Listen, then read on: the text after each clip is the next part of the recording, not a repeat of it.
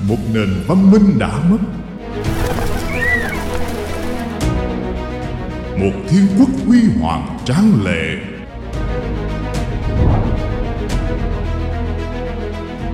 Những chỉ dụ của thiên thượng.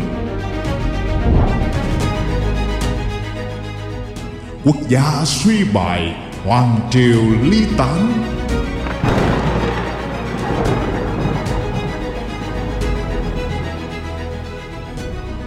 Nạn nào dành cho lâu lan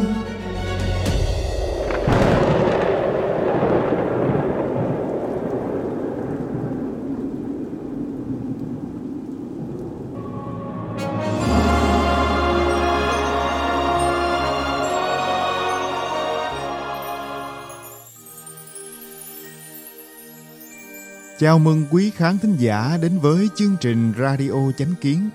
Kính mời quý vị cùng chúng tôi ôn cổ Minh Kim, khám phá bí ẩn của vũ trụ, sinh mệnh và thân thể người. Cùng ôn lại những câu chuyện văn hóa truyền thống đề cao đạo đức, nhưng tâm hướng thiện.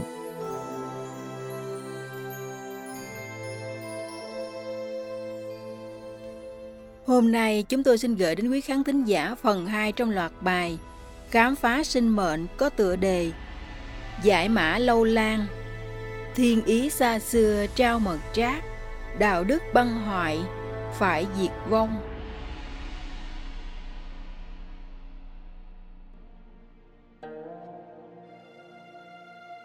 Sau khi bị giam tròn 108 ngày, công chúa vẫn không thay đổi ý nguyện ban đầu của mình. Quốc vương đành phải thả nàng ra, giam lỏng nơi lầu cát trong cung, cử người đứng đầu thị vệ trong chừng nàng. Một lần trong bữa cơm, trong lúc uống say bí tỉ, quốc vương chợt nhớ đến công chúa. Ông nói với hoàng hậu rằng, Nàng hãy cho người gọi Hương Khả Nhi đến đây dùng bữa cùng ta. Hoàng hậu liền sai cung nữ đưa Hương Khả Nhi đến. Hương Khả Nhi đến, nàng quỳ lại phụ vương. Quốc vương bảo nàng hãy ngồi ở bên cạnh mình. Hương Khả Nhi bỗng cảm thấy trong mùi rượu phụ vương tỏa ra trên người có mang theo hơi thở mê loạn, khiến nàng rất bất an. Nàng ngăn lấy ly rượu của quốc vương nói Phụ vương, người đừng uống nữa. Quốc vương ánh mắt đờ đẫn nhìn con gái, thần trí ngơ ngác.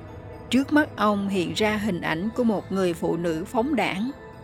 Ông không cầm lòng được, bèn đưa tay nâng cầm của Hương Khả Nhi, thốt lên một tiếng. Mỹ nhân!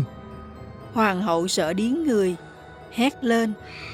Hoàng thượng, đó là Hương Khả Nhi, con gái của ngài kia mà. Quốc vương lập tức tỉnh táo trở lại, lộ vẻ xấu hổ. Hoàng hậu gọi lệnh cho tổng quản hoàng cung đưa Hương Khả Nhi đi. Quốc vương ngày ngày vẫn ăn chơi trụy lạc, không màng đến việc triều chính. Dưới sự kích thích của rượu và thuốc, quốc vương muốn đưa người phụ nữ phóng đảng đó vào trong cung. Ông sai người bảo hoàng hậu ra nghênh đón. Hoàng hậu ăn mặc chỉnh tề, cung kính đứng ở cửa hoàng cung. Bà phải ngăn cản quốc vương lại. Quốc vương nhìn thấy hoàng hậu. Hoàng hậu quỳ trước mặt quốc vương. Khẩn xin ông hãy tiễn người phụ nữ đó đi. Một chút lý trí còn sót lại của quốc vương đã phát huy tác dụng. Ông liền sai hầu cận đưa người đàn bà đó đi. Còn ông thì đứng ở cổng hoàng cung, lòng dạ cảm thấy trống rỗng. Quốc vương vẫn không kiềm chế lại hành vi của mình. Phía mặt ma tính, dẫn dụ dục vọng trong ông. Ông ngày càng phóng túng bản thân. Nhiều vụ bê bối dần dần lan truyền ra bên ngoài. Nào là quốc vương gian díu với vợ con của quan đại thần. Nào là quốc vương cùng uống rượu với những người phụ nữ phóng đảng của thành Lâu Lan. Nào là quốc vương có nam sủng. Người dân Lâu Lan hay biết chuyện, các thương khách cũng biết chuyện. Cuối cùng đến cả hoàng hậu cũng biết chuyện này. Hoàng hậu rất lấy làm đau xót. Bà lo sợ rằng quốc vương chính là người ứng nạn sau cùng được nói đến trong dự ngôn. Cứ mãi trầm luân, phóng túng trong dục vọng như vậy, đã khiến quốc vương đánh mất bản tính của mình. Ông hứa với người phụ nữ phóng đảng kia rằng sẽ trao cho ả ta ngôi vị hoàng hậu. Bản thân ông cũng không còn kính trọng thần Phật nữa, mà bắt đầu quỳ bái những tà linh ngoại lai. Việc quốc vương bái lại tà linh đã khiến thiên thượng nổi giận. Chúng thần được thờ phụng nơi đàn tế huyền thiên và đàn tế triệt địa đều đã rời khỏi tượng thần. Địa mạch của Lâu Lan bắt đầu xuất hiện vết nứt. Quốc sư đã biết được điều này. Trong lòng hoàng hậu hiểu rõ vận xấu của quốc gia cuối cùng đã đến. Bà dặn người đứng đầu thị vệ, thời thời khắc khắc đều phải cẩn thận trong chừng cổng lớn của hoàng cung. Bà thả con gái ra khỏi lầu cát, nhưng lúc trời tối, đưa đến chỗ quốc sư, khẩn thiết xin ông hãy che chở cho con gái. Bà cũng trao mật trác cho quốc sư và để lại cho con gái tất cả các bản chép tay. Dòng lệ tuôn rơi, bà ôm chầm lấy con gái, lòng đau đớn không nói nên lời. Quốc sư đưa một viên đan dược cho hoàng hậu, bảo bà hãy cho hoàng tử uống, rồi lại cho một viên đan dược và một lá thư vào trong một túi gấm, nhờ bà giao túi gấm cho thị vệ trưởng của hoàng cung. Hoàng hậu về đến hoàng cung, bà trao túi gấm cho thị vệ trưởng. Bà đi thăm hoàng tử. Hoàng tử đang nằm trên giường bệnh, suy yếu không còn chút sức lực. Hoàng hậu lấy viên đan dược ra cho hoàng tử uống.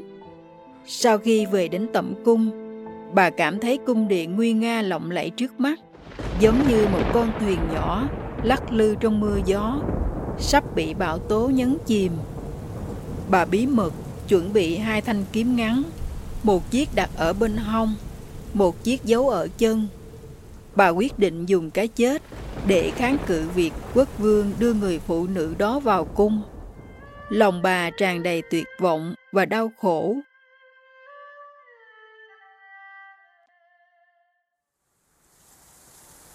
Quốc sư thu xếp cho công chúa ở trong một mật thất. Tại đây, nàng đã đọc các bản chép tay. Qua đó, nàng đã thấy được vận mệnh của quốc gia và kết cục của phụ vương và mẫu hậu. Lòng nàng đau như cắt. Quốc sư bước vào, tâm thái tĩnh lặng như không của ông khiến tâm công chúa bình ổn trở lại. Quốc sư đứng ở trong mật thất khá lâu, rồi mới mở miệng nói chuyện. Ông nói, Mật trác này tồn tại đã lâu. Thần biết hết thảy những gì được viết trong đó. Bởi chính thần là người đã viết ra những mật trác này. Thần đã từng là quốc sư của các triều đại. Đời này lại chuyển sinh thành quốc sư cuối cùng. Thần chỉ có một sứ mệnh, đó chính là bảo vệ cho công chúa người hãy xem mấy hàng sau cùng đó nếu như xem hiểu được, thì hãy đến gặp thần sau khi quốc sư rời đi công chúa nhìn chăm chú vào phần cuối cùng của mật trác. Nàng phát hiện có một mảng hào quang đang lóe sáng. Công chúa cứ nhìn chăm chú vào mảng hào quang đó. Hai ngày sau, trong vòng hào quang, công chúa đã nhìn thấy hình ảnh hoàng hậu của các đời. Thì ra mẫu hậu của nàng không chỉ là một đời làm hoàng hậu lâu lan, bản thân nàng cũng không chỉ một đời trở thành công chúa, và quốc sư cũng không chỉ một đời làm quốc sư. Ánh hào quang trước mắt biến đổi màu sắc, công chúa nhìn thấy cảnh tượng nơi thiên quốc, thấy được kiến trúc trên thiên thượng, phát hiện kiến trúc của lâu lan giống với kiến trúc nơi thiên quốc vậy. Nàng nhìn thấy mấy vị tiên nhân đang tiếp nhận chỉ dụ của thiên thượng và một người trong đó chính là bản thân nàng. Trong chỉ dụ có một bức tranh, trong bức tranh có một thành trì. Thành trì từ từ ẩn đi, biến thành sa mạc. Sau đó sa mạc cũng không còn nữa. Trong tranh xuất hiện một cây bút thần. Bút thần khi mở, khi đóng lấp lánh ánh hào quang. Nàng nhìn thấy các tiên nhân này mang theo chỉ dụ bắt đầu đi xuống. Khi xuống đến nhân gian, nàng nhìn thấy những tiên nhân này có vị biến thành hình tượng của người phàm, trong đó cũng có cả nàng, quốc sư, mẫu hậu, phụ vương và một người đàn ông mù mịt trong hơi nước. Lúc này, ánh hào quang trên mật trác mỗi lúc một yếu dần, cuối cùng biến mất hẳn. Công chúa phát hiện mấy dòng chữ sau cùng của mật trác cũng không còn nữa. Công chúa đến gặp quốc sư. Quốc sư không để nàng nói chuyện. Ông nói, Người hãy đi theo thần. Quốc sư dẫn nàng bước lên một cỗ xe ngựa, rồi đánh xe chạy về phía vách núi ở ngoại thành. Quốc sư tìm được một hang lỗm chỗ núi đá. Công chúa ngồi xuống, đón lấy một gói hành lý từ tay quốc sư. Quốc sư cũng ngồi xuống và bắt đầu xếp bằng đã tọa. Cùng lúc ấy, tại cánh cổng hoàng cung, quốc vương sai bí tỷ dẫn theo người phụ nữ phóng đảng đang muốn bước vào hoàng cung. Hoàng hậu khổ sở, ra sức ngăn lại. Hoàng hậu bị quốc vương giáng cho một bạc tai. Thói si mê dâm loạn bất chấp tất cả của quốc vương, khiến hoàng hậu không thể nhẫn chịu thêm nữa. Bà lấy thanh đoạn kiếm bên hông ra, chĩa về phía mình. Quốc vương giơ tay đánh văng thanh đoạn kiếm. Thanh đoạn kiếm văng ra, quệt xước mặt của người đàn bà đó. Quốc vương giận dữ, đạp hoàng hậu, ngã lăn xuống đất, rồi luống cuốn, lấy tay áo lau sạch vết máu trên mặt người đàn bà đó, rồi dìu ả ta vào hoàng cung. Hoàng hậu lấy ra một thanh đoạn kiếm khác, từ trong bao quấn trên đùi. Bà loạn choạng đứng dậy, lao đến trước mặt quốc vương, hướng thanh đoạn kiếm vào lồng ngực của mình mà dùng hết sức đâm sâu xuống. Hoàng hậu chảy máu, ngã xuống trước cửa hoàng cung. Quốc vương đầu óc mụ mị, ông ngẩng ra nhìn hoàng hậu ngã xuống, đôi chân không nghe theo sự mách bảo, thần trí mê man, khiến ông bất chấp tất cả, dắt tay người phụ nữ đó bước qua thân thể của hoàng hậu tiến vào hoàng cung. Đột nhiên hai mắt ông nhìn chăm chăm về phía những bậc thềm rồi dừng lại. Ông ngoảnh đầu lại nhìn di thể của hoàng hậu, rồi lại nhìn người phụ nữ bên cạnh. Đột nhiên quốc vương kinh hãi, lấy tay chỉ thẳng vào ả ta, rồi hét toán lên. Quỷ, quỷ, nhà ngươi chính là quỷ. Trong lúc tâm trí cuồng loạn, ông đã đẩy người đàn bà dâm loạn đó từ trên bậc thềm ngã lăn quay xuống dưới. Tòa cung điện tráng lệ và uy nghiêm ngày nào, giờ đây ngập tràn tử khí thê lương. Quốc vương đã trở nên điên loạn, hoàng hậu đã chết, hoàng tử nại đằng, thân mang bệnh tật, công chúa thì mất tích. Quốc sư nhìn thấy quốc mạch và địa mạch của Lâu Lan đều đã đứt đoạn. Thủy thần La Bố không chịu nương thân trong hồ nước dơ bẩn ấy. Ngài quyết định rời khỏi nơi đây. Ngài đã thu hết nước của thủy mạch vào trong túi nước, chuẩn bị rời đi. Ngài biết đạo đức ứng với ngũ hành của Lâu Lan đã bại hoại. Đất nước đã không còn là đất nước nữa. Nhưng thiên ý bảo Ngài hãy cố chờ thêm vài ngày ở phía đông nam của Lâu Lan. Thị vệ trưởng và tổng quản của Hoàng cung tuân theo những lời dặn dò trong túi gấm. Lúc này đã điều động quân thị vệ, đưa thi thể của hoàng hậu liệm trong quan tài rồi đưa đi chôn cất. Hai người dùng giải lụa trói quốc vương trên giường, lấy viên đang dự trong túi gấm ra cho quốc vương uống. Quốc vương mới dần dần trấn tĩnh lại. Hoàng tử nại đằng, sau khi uống đan dược, thân thể tạm thời vẫn gắn gượng được. Dưới sự ủng hộ của thị vệ trưởng và tổng quản, chàng nói với mọi người rằng quốc vương thân đang lâm bệnh, triều chính tạm thời sẽ do mình tiếp quản. Ngải hổ mang theo chỉ dụ ngụy tạo, tuyên bố rằng quốc vương đã nhường ngôi cho mình. Y chuẩn bị đăng cơ làm hoàng đế, đồng thời cử người tìm kiếm công chúa khắp nơi. Ngải hổ muốn tiến vào hoàng cung. Thị vệ trưởng đã huy động binh lực dày đặc, đối đầu với nhân mã của ngải hổ Ở bên ngoài hoàng cung, rất nhiều đại thần bàn quan đứng nhìn, dân chúng cũng bàn tán xôn xao. Lúc này, đô thành đã xuất hiện một ông lão điên đầu tóc bạc trắng, miệng không ngừng lớn tiếng hô vang. Con người sắp chết sạch rồi, hãy mau mau đi theo ta.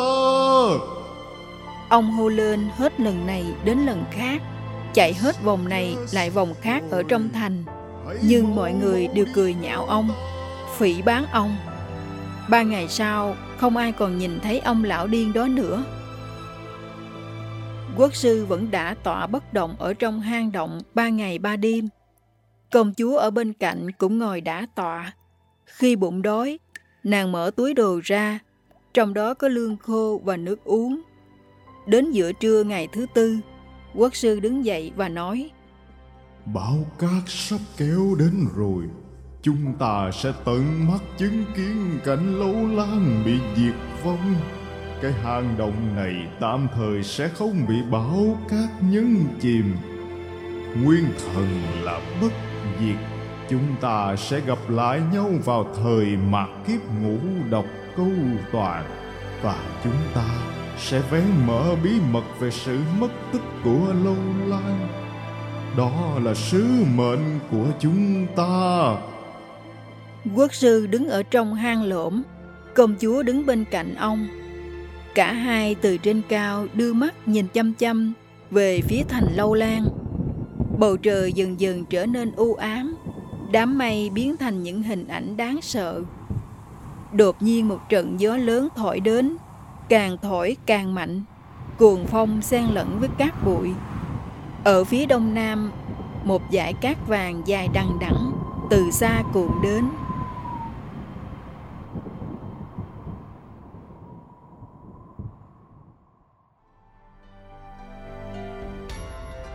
Đến đây là kết thúc phần 2. Mời quý khán thính giả theo dõi các phần tiếp theo của loạt bài Giải mã lâu lan Thiên ý xa xưa trao mật trác đạo đức băng hoại phải diệt vong trong các chương trình lần sau. Cảm ơn quý vị đã lắng nghe, quan tâm và đăng ký kênh Radio Chánh Kiến. Chào tạm biệt và hẹn gặp lại quý khán thính giả trong chương trình lần sau. Kính chúc mọi điều bình an và tốt lành đến quý vị và người thân.